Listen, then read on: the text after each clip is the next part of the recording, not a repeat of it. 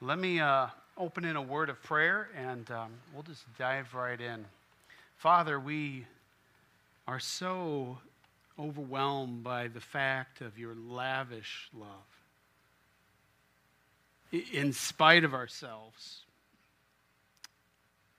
we have been shown such extravagant love a love that extends higher than the heavens and deeper than the deepest seas, a love that knows no bounds.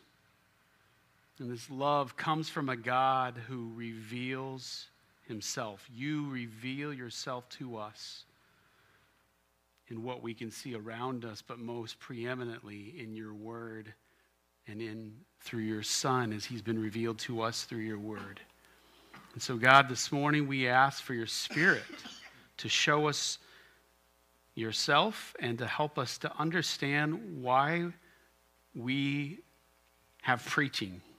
God, this is a, a, strange sermon for me to get up and to preach about preaching. It feels strange, but it is a word, word that we need to hear and think about. So, God, we just ask for your help this morning. As we read earlier, I pray now that the words and meditations of my heart and my mouth would be acceptable to you, O Lord, our Redeemer and our rock. In Jesus' name, amen. So, as I, I alluded to, we've taken a short break from the book of Joshua and Luke um, to walk through the main aspects of what Edgewood's about. And, and, and really, the thinking behind that is, is there's a lot of new folks here, and um, we do things differently. um, and we want you to understand there's thinking and reasoning behind it. Um, I, I thought I would actually just kind of just take a few minutes to introduce myself a little bit because I know a lot of you. I know you all actually in some regard, but I think you may not know a little bit of my background. I, I grew up in this town and moved away in 96 to follow a girl. And uh, um, went to college in Wisconsin Shoot. Yes, it was Audrey. she had grown up here too, but her dad was mean and moved her away. I followed her, and uh, a year we went. I went to Wisconsin, uh, University of Wisconsin in Stevens Point, and then Oshkosh, and graduated, and went to work in um, computer stuff, and did that for six, seven years. And um, God directed our paths, directed my heart, influenced my heart to want to be a pastor. And I had brought it up multiple times over the years to Audrey. We'd have speakers come in and we'd come home and I'd say, oh man, I, I, I know God wants me to do ministry. Well, one of those Sundays came again and she just, as she has such a nice way of saying things, she said, you need to just fish or cut bait, bud. I think she may have said something else a little less polite, maybe, but uh, I'll give that one. And she was right. I needed to, to follow the Lord. And so I went off to seminary and um, ended up being a pastor in a couple of different areas around the Midwest. And eventually, in our last stint, essentially, was six or seven years up in Minnesota for the second time. And I was working 40 hours a week on my IT job. And I was supposed to only be doing about 15 to 20 on the church job, but as if anybody know, any of you know, pastoral ministry doesn't, it's hard to lock that in. So I was working about 40, 45 hours on the church too. And then we were going through a lot of crisis, trial in our own life as a family, and that was taking about 10 to 15 hours of my week. So I found a little time to sleep, and I burned out and um, didn't really want to be a pastor anymore. Um, so I, I went and talked with my mentor, and he said to me, I was saying to him, I don't know if I'm supposed to do this IT thing full time or pastor full time, but this doing both thing isn't working. And, and he's, he's such a wise guy. He said, Paul, the problem isn't that. He said, the problem is you don't know how to say no. And uh, that was, that was a, a, good word for me to hear. And um, so we decided to move back to our hometown. My mom was getting older, and I wanted to be around um, to help in any way I could. And so we came back here and over the course of a couple years, I was able to get my head straight and rest and minister in small ways. And then um, over the course of 2020, and actually a little bit before that, I was starting to fill the pulpit in multiple little churches in the area. Like people were asking me to just, can you come speak? Our pastor's sick. And, and, and then the opportunity came up to possibly be an assistant pastor at a different church in the area. And I really wasn't um, really excited about it. and, and I called up Matt. And I'll, I'll, be honest, guys, when I moved here, I'm getting really personal. This isn't even in the script at all. uh, I, when we moved back here, I knew that Edgewood, because I've, me and Matt have talked over the years since I moved away from Danville. Um, I knew that Edgewood would be the place that I would fit in best. I knew theologically we were on the same sheet of music, philosophically, but it was tiny church. And I had been in tiny churches for years, and I was still afraid of, like, I can't do that right now. I'm burned out. We were moving here, back here. And so that's why I went to a different church. Well, I called up Matt and I said, hey, let's go out for breakfast. And I didn't tell him why I was going to go out for breakfast. We were going to go out for breakfast. And um, he doesn't say no one to breakfast. So he asked me if I was buying. No, we, yeah.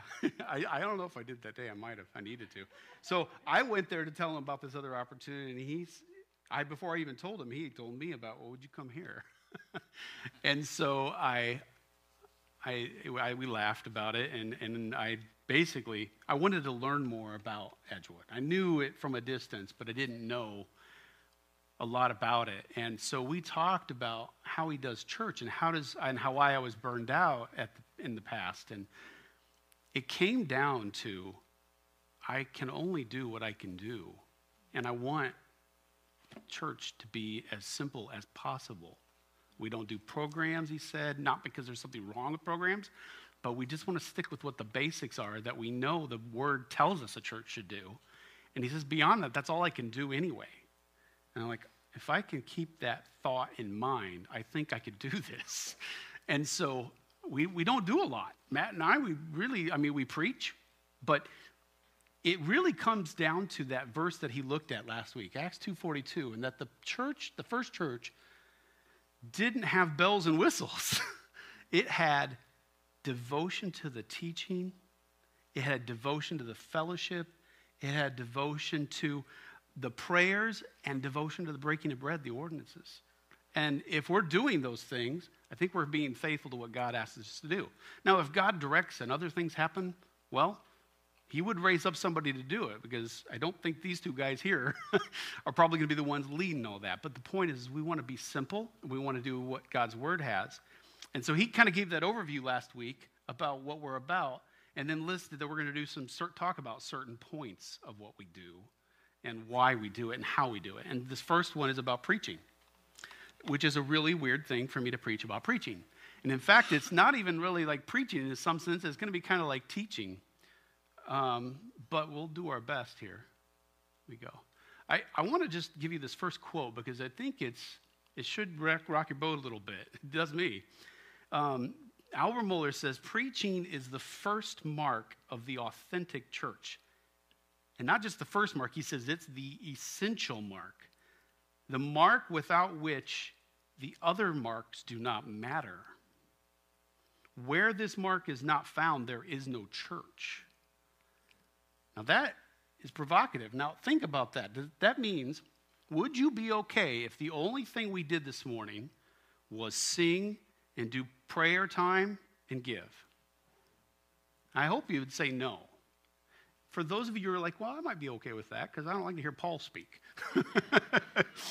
um, but if that's all we did, now those things we believe are biblical to do, what he's saying here is you're really not doing what church is supposed to be about.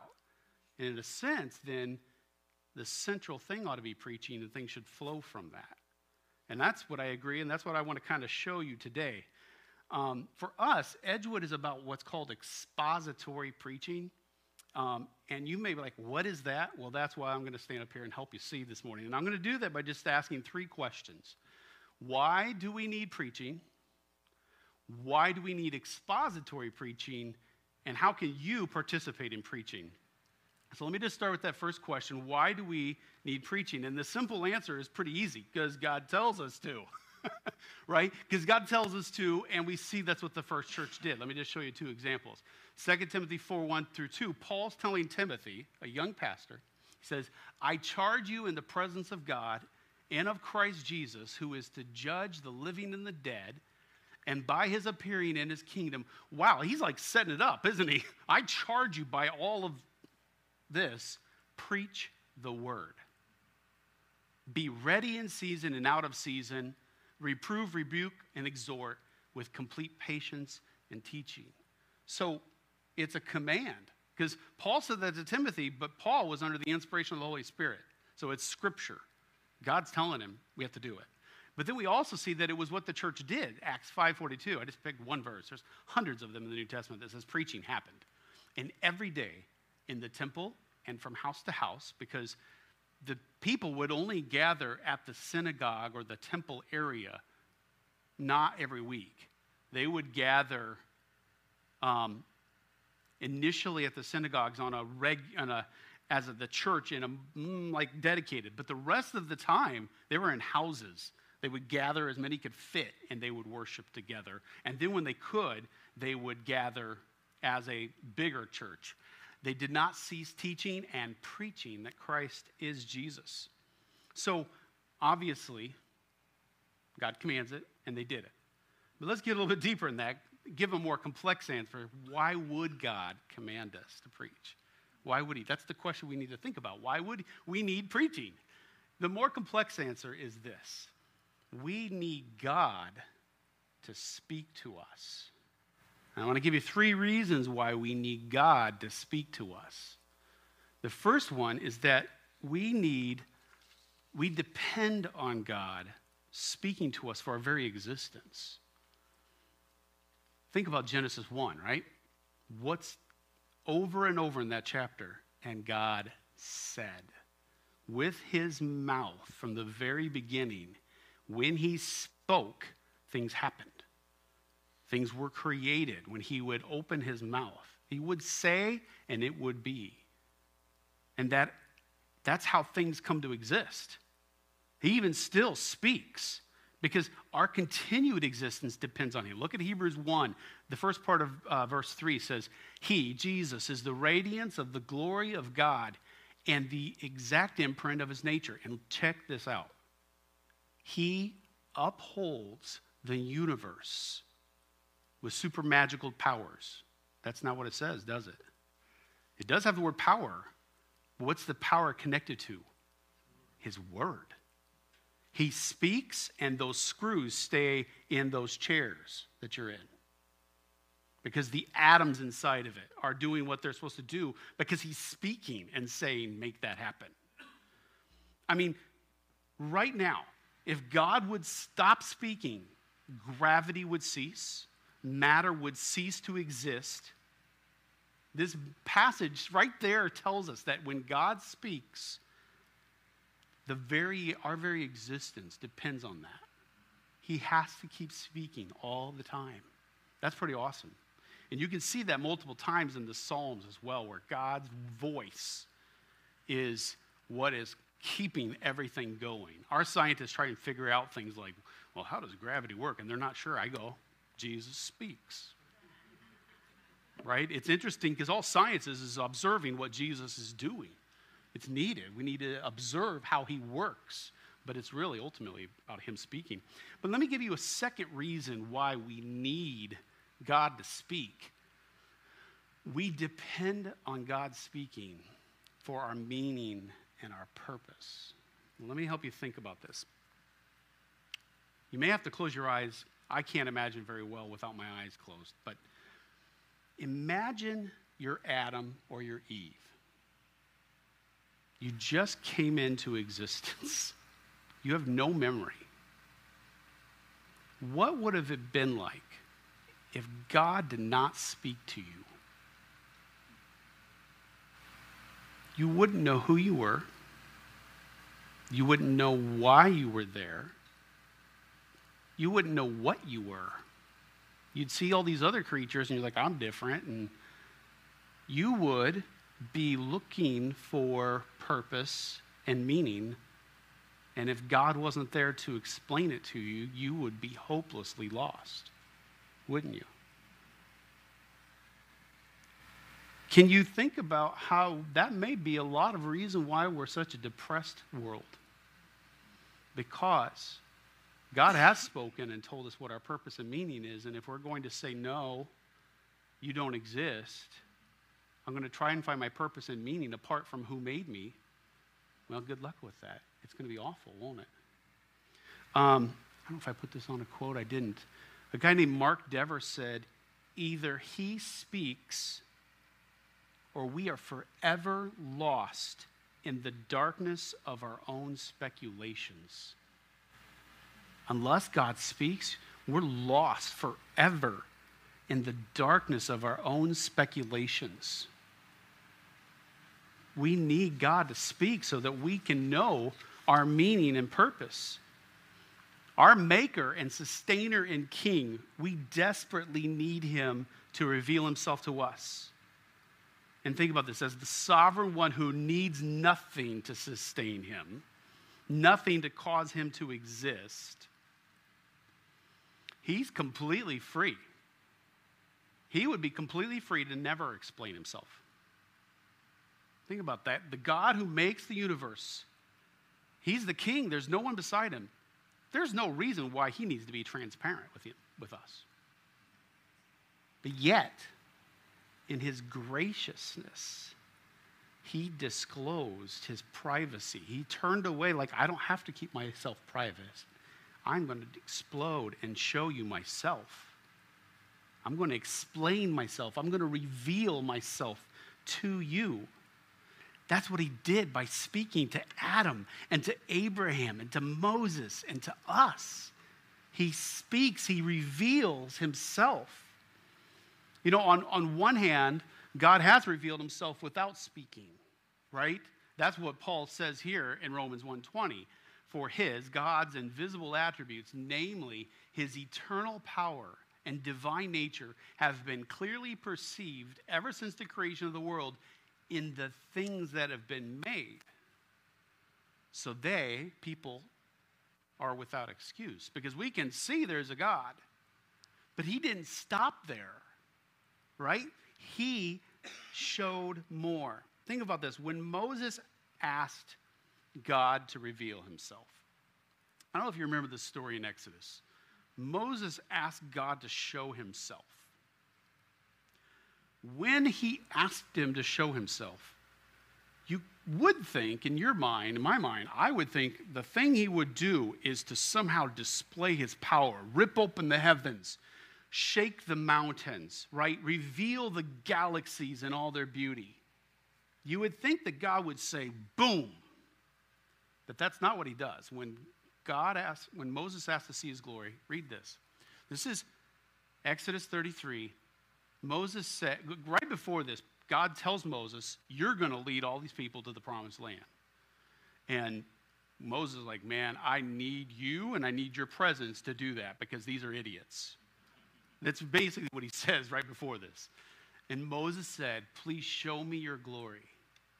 And God said, I will make all my goodness pass before you and will proclaim before you my name, the Lord. And I will be gracious to whom I will be gracious and will show mercy on whom I will show mercy. But he said, You cannot see my face, for man shall not see me and live.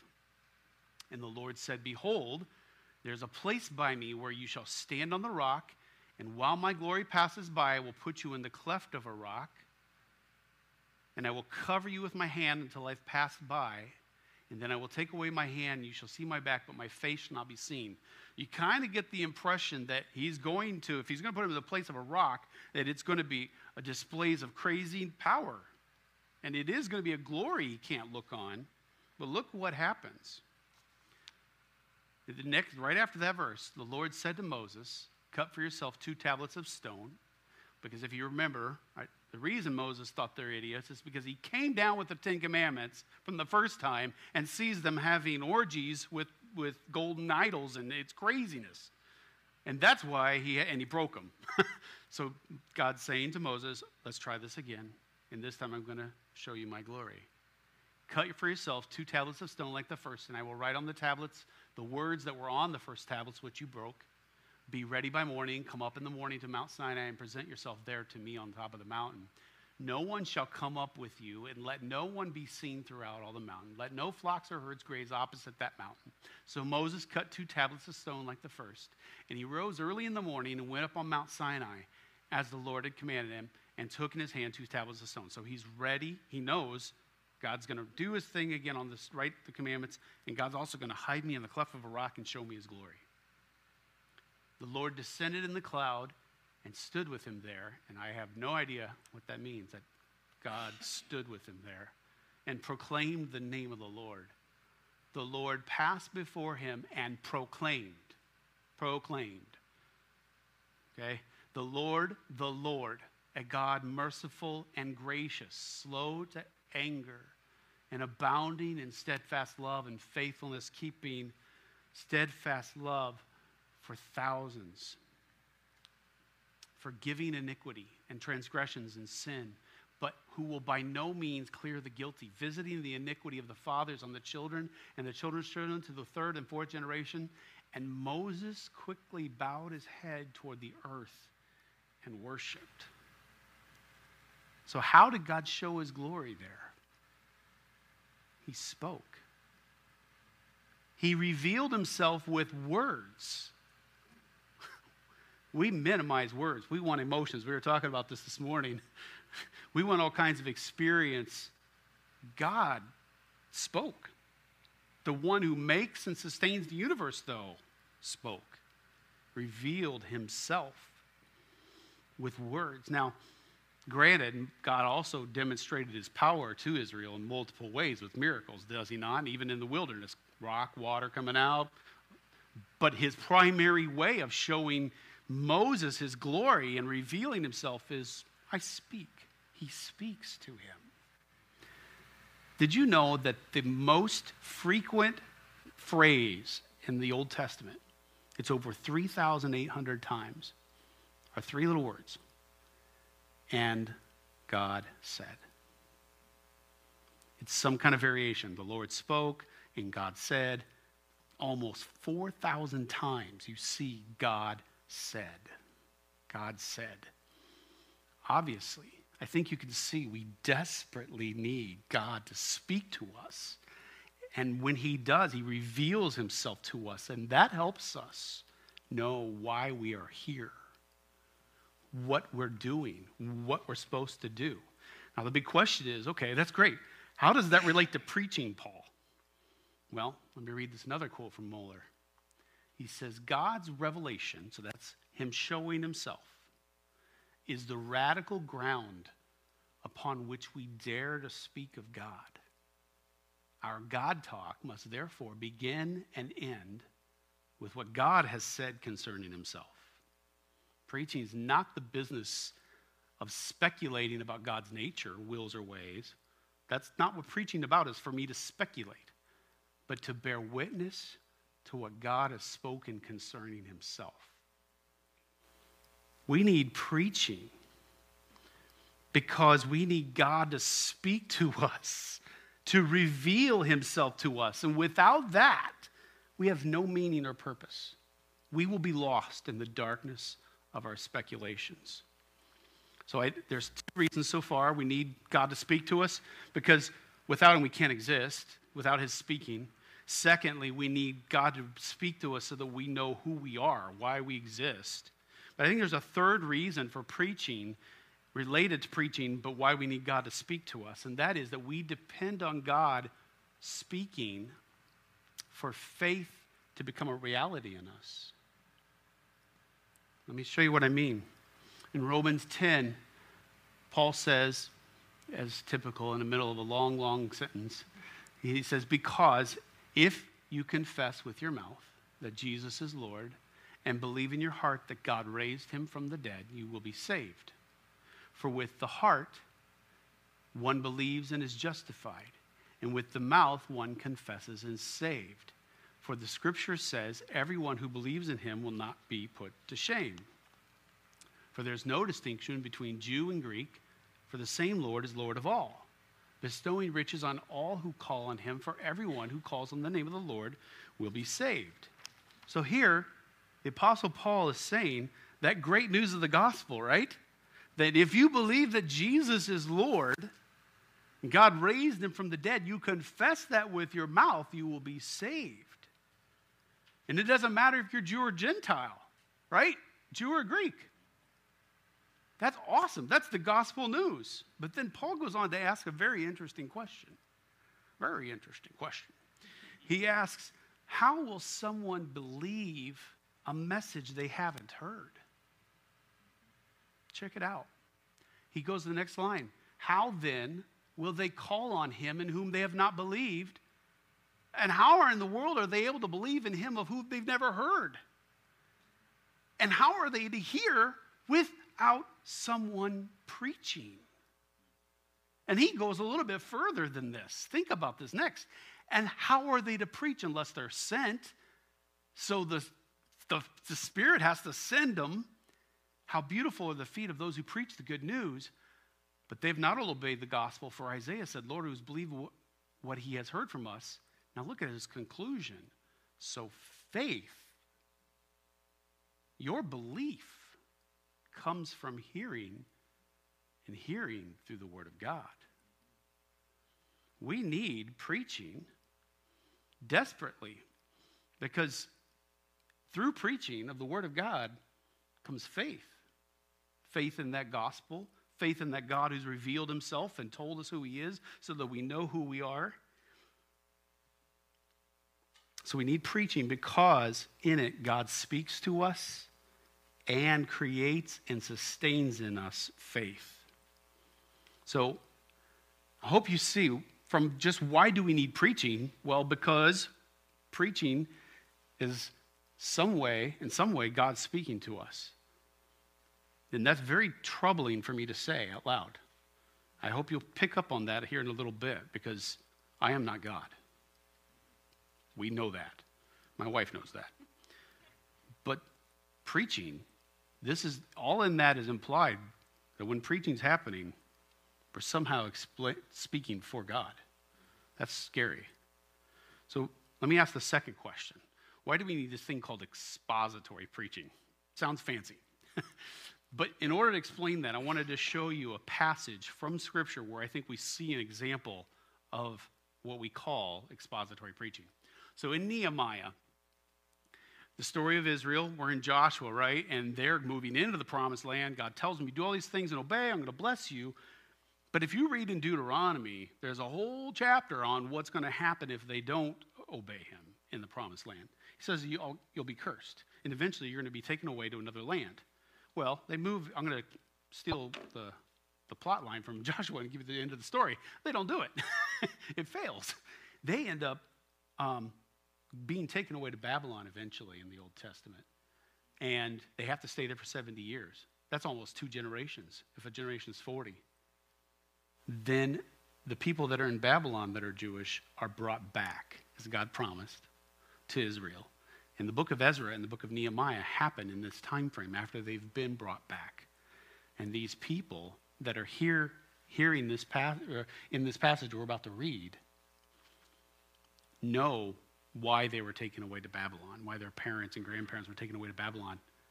They know that they did not heed the word of the Lord, that they offered up sacrifices to idols, that they it was horrible, and these people know that.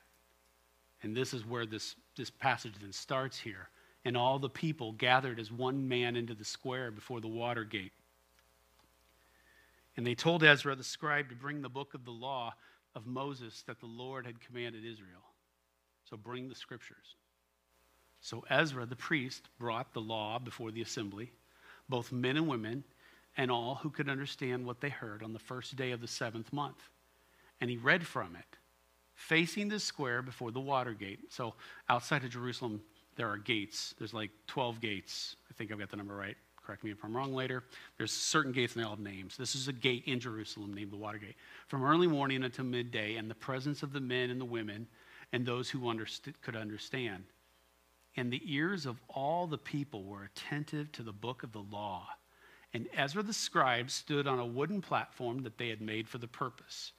And just from an interesting historical side note, that's why pulpits have been built. Church history looked at this passage. You can look and they say, well, that's what we do. We can make them weird and different, but they're a wooden platform. And Ezra opened, and he lists, that next verse lists a bunch of names, and so I just skip over that and go right to the next five. And Ezra opened the book in the sight of all the people, for he was above all the people, meaning up on the platform. And as he opened it, all the people stood. I'd love if that, when we have our scripture reading, if we would stand. In some more formal churches, they do that because they say, This is the word of God. Anyway, they stand, and Ezra blessed the Lord, the great God, and all the people answered, Amen, Amen, lifting up their hands. And they bowed their heads and worshiped the Lord with their faces to the ground because the worship band rocked it out. Not what it says, is it? There's nothing wrong with a worship band rocking it out. I love that. But that's not what drove them to say amen, amen, and bowed and worshiped God because they heard God speak from the law. Now, check this out. And verse 6 is another list of names. and, oh, actually, it's right here between these and it lists all the Levites helped the people to understand the law while the people remained in their places. They read from the book, from the law of God, clearly, and they gave the sense so that the people understood the reading. Now, what I said, the reason we're going to this is because I think it's a really one of the only examples where we see an in, kind of an opening up of what does it look like when someone stands up and teaches from the Bible. We don't see a lot of examples of that in the Bible, interestingly. We have a lot of history we can read from the church that explains, but right here in the text, we see something about it. These people, two generations removed from the people that originally lived in this land, when they originally lived there, they spoke Hebrew. Two generations later, now they don't speak Hebrew. They speak Aramaic, which is a variation of Hebrew influenced by Babylonian. They come back. So the original law of God's written in a language they can't even really fully get. And they need someone to do two things read it clearly. And I don't think that means it's like diction, I think it means giving clarity to what's being said. And then they gave the sense. What does that sound like? Sounds like explaining the text. Explaining the text with a goal so that people understood the reading. To make it really simple, there's a great scholar who's written a blog post on expository preaching, and I want to give you his definition. Expository preaching is an attempt to take the inspired word of God, have it miraculously conveyed through a man of God by the very power of the Spirit of God, so that the assembled people of God have their hearts spoken to by the very God. He probably resents that. He'll write that down. Me calling him scholar. But th- I think that's a very helpful definition of what expository preaching is. If I was going to like simplify that, expository preaching is explaining what God said in a passage. It's not rocket science. But you may be like, okay, I don't get it, Paul. What's the big deal? Because isn't this what all preachers do? Mm, not so much. I know some of you have even started attending our church because you've been disappointed by something ain't happening. And I couldn't put my finger on it, but I want to try and help you out a little bit, okay? There's a difference between expository preaching and other kinds of preaching. And one way to reveal the difference is in the irony of actually what I'm doing this morning. Have I taken a passage and unpacked it and explained it to you today? I've, I've, I've hit a few. But on the whole, is that what I'm doing? I'm teaching this morning on something that I think the Bible on a whole teaches as a topic. It's, the irony is not lost on me. I'm telling you that I think the better way of preaching is expository preaching, but to do it, I'm doing a topical sermon. so some of you are like, oh, I don't get it still. Let me, let me try to give you uh, an example here. Um, topical preaching is is, is that it's topical, but it's not textual. Um, and I do think, Matt and I do think that topical preaching has a place in churches. Otherwise, we wouldn't be doing this little short series. Um, and I'll explain something in that. But I do think there's a danger in strictly doing topical preaching, okay? So I don't think that topical preaching is wrong. Don't hear me saying that. What I'm hearing is I think there's a danger if all we do is topical preaching. And one of those dangers is inserting your own ideas into a text. Um, in order to do this topical kind of preaching, and it's exactly what I, the process I did this week. I knew my topic was expository preaching. You take the topic, and then you go find the texts that support that idea. Right? If, if I was to ask any of you, and you're going to like, don't ever ask me to do this, but to go do some marriage counseling, you would be like grabbing your Bible and find all the verses you can find about marriage, wouldn't you? That's topical, right? We're going to go find what does the Bible say about. And that's fine. The problem can be, though, is that we know certain verses and we have certain notions about what those verses say. And so we go to those verses and use those verses to communicate and prove our point. And the problem is, is sometimes those verses aren't really telling the notion that you thought they were. You've heard the phrase taken out of context. Here's a classic one. Philippians 4:13. Okay? So let's say I'm preparing a message on doing great things for God. There's a little Jack Nicholson there, sorry. Um, so I want to find passages on, on supporting that idea that we should be doing awesome things for the kingdom of God, right? And I know those are there, right? There's lots of them. Matthew 6:33 comes to mind. Seek ye first the kingdom of God, right? All kinds of things. But it's very often that someone, a pastor, will go to Philippians 4:13 because Paul says, "I can do all things through Christ who strengthens me." Right? Fantastic. The problem is that Paul says that right in the midst of a train of thought about money and not having money in order to do ministry. And Paul says, I've learned to be content in all things, whether I have a lot or whether I have nothing, because I can do all things through Christ who strengthens me. Now, you can see that the idea for doing great things is there, but don't go and apply it to you winning the Super Bowl. Right? And that's just an example. Like, be careful because the danger is that we can take our own ideas and insert it into the text and think, this is what it says. Let me throw these out here for you. Now, I can do that myself, even in other kinds of preaching. But you just have to be, we have to be very careful. I think the difference that may be helpful here is um, as an illustration, I was thinking this morning or this week, like how, how would I explain the difference between topical preaching and expository preaching? I think topical preaching is a little bit like an Easter egg hunt, where you're taking your children through and you're showing them where the eggs are hidden. But even more than that, you've actually already gone through the room or the yard and f- opened up the eggs and found where the Snickers bars are and not where the almond joys are, even though the almond joys are the better candy. Right, I knew that was coming. But you found where the favorite candies are, and then you go get your kids and you show them the Easter eggs that you think they ought to have. That's topical preaching. There's nothing wrong with it. You're showing them great eggs, the ones that have great candy.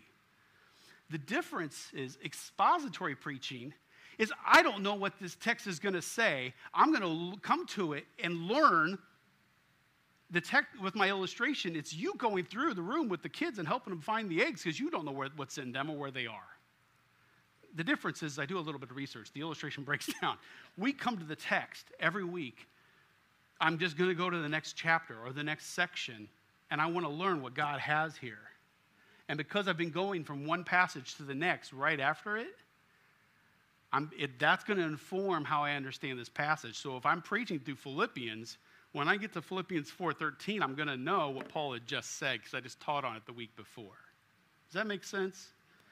It's not, don't hear me saying this is a wrong thing or a right thing. I'm saying it's a wisdom thing, and any kind of preaching should be explaining the text anyway.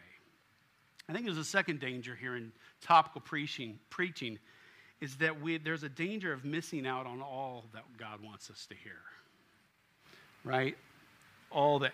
And I was just telling Matt this yesterday. Like, maybe your thing you want to talk about every single Sunday is evangelism. And you want everybody to be out there sharing the gospel. And every sermon's about that. Well, that's great. The problem is, is the whole counsel of God has a lot more to say, right? And that's the danger of topical preaching because eventually you're going to run out of topics you want to talk about. God never runs out of topics if I'm just going right through. So, but here's what's interesting is I think there's dangers in expository preaching too. Um, one of those dangers in what we do, and I know this from experience because I've been in different churches around the Midwest that preach in the same approach, is that it can be intellectual preaching that hits your head but misses your heart. And that to me is awful. I would rather you preach a topical sermon that's explaining what the text is saying, but the Spirit of God convicts me with it and encourages me to worship and follow Jesus than just getting a lot smarter. So if you see me, and I'll speak for Matt here, if you, if you feel like our preaching is going that direction, tell us. Say, hey, that's all cool and stuff, but I don't understand. It feels like it's really heady. Then I'm not doing my job well. I think another danger in expository preaching is that you may not take the time to focus on those areas that need to be focused on. That's why we're taking a break with this, is so that we can make sure we're thinking about some topics. And sometimes a marriage series may be good, right? So, um, and then finally, I just want to give you a danger that I think is present in all kinds of preaching, no matter what you're doing. And that is forgetting that preaching is speaking for God. There's a deep, deep seriousness in preaching. And me studying it this week, I was just overwhelmed with that truth. I kept forget, I forget sometimes that I'm standing up here and I'm kind of like a prophet in the Old Testament, not like telling you the future, but I'm kind of like saying, Thus saith the Lord. That's awful if I get it wrong. Right? And I have to remember that my job, Matt's job, is for us to say, This is what God's saying. And that brings us back to God speaking. Now, I'm not saying that somehow He's channeling me, some weird thing like that. I'm saying I know that God has spoken because 2 Timothy 3:16 says that all scripture is breathed out by God and all scripture is profitable for us to make us into the kind of person that's fully equipped to do what God wants us to do. So, anytime I'm preaching, I'm supposed to be saying what God's saying, explaining it to you, giving the sense like we see in Nehemiah. So, why is this so important? It's because I believe that preaching is one of the two primary ways that God speaks to us today. That other way would be you on your own with your Bible open and asking the Spirit to help you understand it. I think it's the other way that God speaks to us, primarily. Um, so, finally, I just want to wrap up with how can you participate in the preaching? Right? In one sense, as I was studying for this, I kind of felt like this is just for me and Matt. Like, we need to know these things. We need to be reminded of these things. But I, we want you to be reminded of these things because we need to understand why preaching is such a big deal. It really, in one sense, could be considered the central act of Christian worship. It's a big deal. Luke 18, 8 18, Matt covered this a little while ago. Jesus says, Take care then how you hear. For to one who has more will be given, and from one who has not, even what he thinks he has will be taken away. Take care how you hear. And I think we need to apply that to how do we listen to sermons? How do we prepare to hear sermons? And there's an old guy, a dead guy from the 1700s named George Whitfield. Looks like George Whitefield if you see it printed out. America has a history of some revivals that have happened. And there was something called the First Great Awakening. It was in the early 1700s, and George Whitfield was one of those speakers who spoke and man, what God was doing was amazing. Lives were being changed, and he would speak. He had a sermon, Sermon 28, actually, if you go and get his book of all the sermons, where he has six points of how you can participate in preaching. I just I've put these in my own words because they're old words, is, and they're kind of, you got to think on them. So I've tried to put them in my own words. First, come on Sundays longing to hear from God. Not simply to make your knowledge of facts about God grow, but to actually know God better and hear what He would want you to hear from Him. Come expecting to hear from God. Second, pay careful attention to what is spoken. And I want to read to you what Whitfield said. If an earthly king was to issue out a royal proclamation on performing or not performing the conditions therein contained, the life or death of his subjects entirely depended. So if he's if a king came and said, You have to do these things, or if you don't, your life depends on it, how eager the people hearing that royal proclamation would be to hear what those conditions are. They'd be like, I need to know what I need to do to stay alive. And shall not we pay the same respect to the King of Kings and Lord of Lords? And lend an attentive ear to his ministers when they're declaring in his name how our pardon, peace, and happiness may be secured.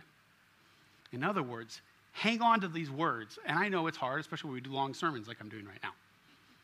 Pay attention and ask for God to help you. Number three, put aside any negative feelings you may have about the person preaching. I didn't make this up. This was George Whitfield's, right? It, this is difficult, especially in bigger churches. I, am not saying that y'all love me. I know y'all don't love necessarily think I'm the greatest, but that really happens a lot in the bigger churches because of stuff that happens. You know, I don't care if it's a big church. Listen what Whitefield's saying. Put that aside, whatever personal feelings you think about that person, because he's up there trying to explain to you what God has to say. And put that aside. On the same token, this next one is don't think more highly of him than you ought. Right? If you think he's the greatest thing since sliced bread, so what? He's a man being used by God to try to explain to you what God has to say. And put those things aside. And there's a real danger we know in thinking more highly of the, the pastors because we sin and we're going to fail. We're going to, we're a mess. We need the gospel as much as you do. Fourth, or fifth, ask God, how do you want me to respond to this message?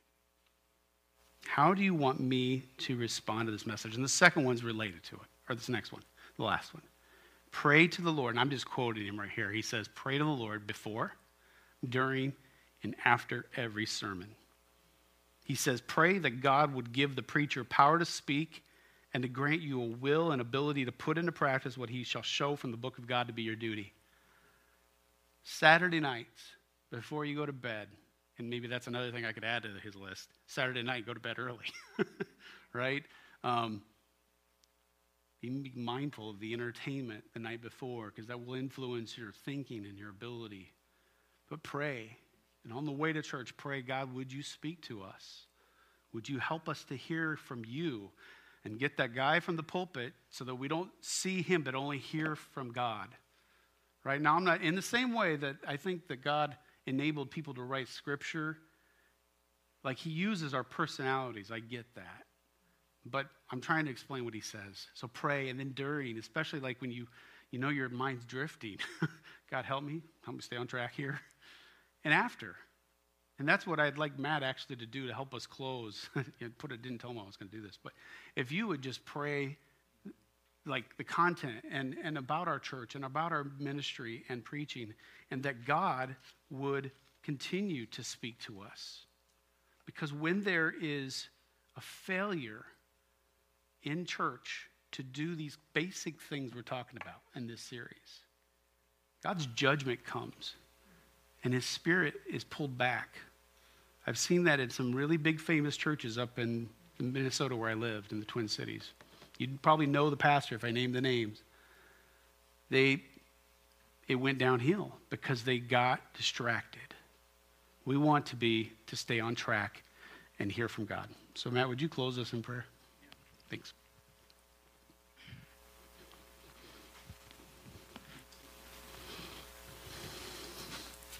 Right as you were saying that, my mind was thinking about Second Peter chapter one, verses mm. two and three, but especially verse two. Um, you can detect that for this to happen, God's grace is necessary, is it not? A bunch of sinful people coming together. And Second Peter chapter 1 verse 2 says, "May grace and peace be multiplied to you in the knowledge of God and of our and of Jesus our Lord. And so I want to close with that thought that God would take his the knowledge of him that it would be conveyed to us and that grace and peace would be multiplied as, to us through those things. Heavenly Father, we come before you now understanding maybe a little bit better what a great weight, great burden it could be to to search through your scriptures, to attempt to say clearly what it says, Lord, to, to give its sense when needed, that all might understand it. Lord, what a great, great burden that is. One that, Lord, for any one of us in this room would be overwhelming and unattainable. But Lord, we also know that your Spirit helps us in our weakness. And so, Lord, as we come together each and every week, Lord, and through the week leading up to it, help us to do our part in coming to you, crying out to you, praying to you, Lord, teach us, show us, open your word to us, help us to see the marvelous things in your word. Lord, they are truly marvelous. Lord, help us not to miss them each week as we plow through and dig through.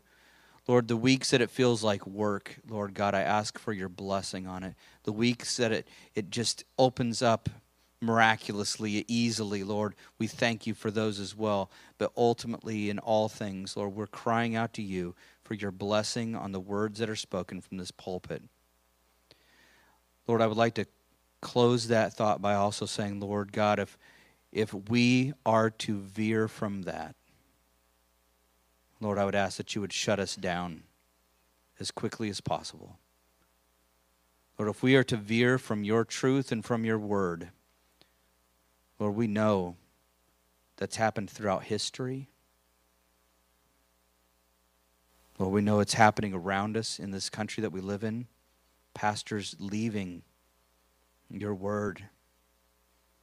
Lord, if we veer that way, God, I ask that you would shut us down and stop our mouths and stop our ears. But Lord, instead, I pray that you'd sustain us through all. Let us be a beacon of your truth to whatever extent we can be. I pray this now in Christ's name. Amen. You are dismissed.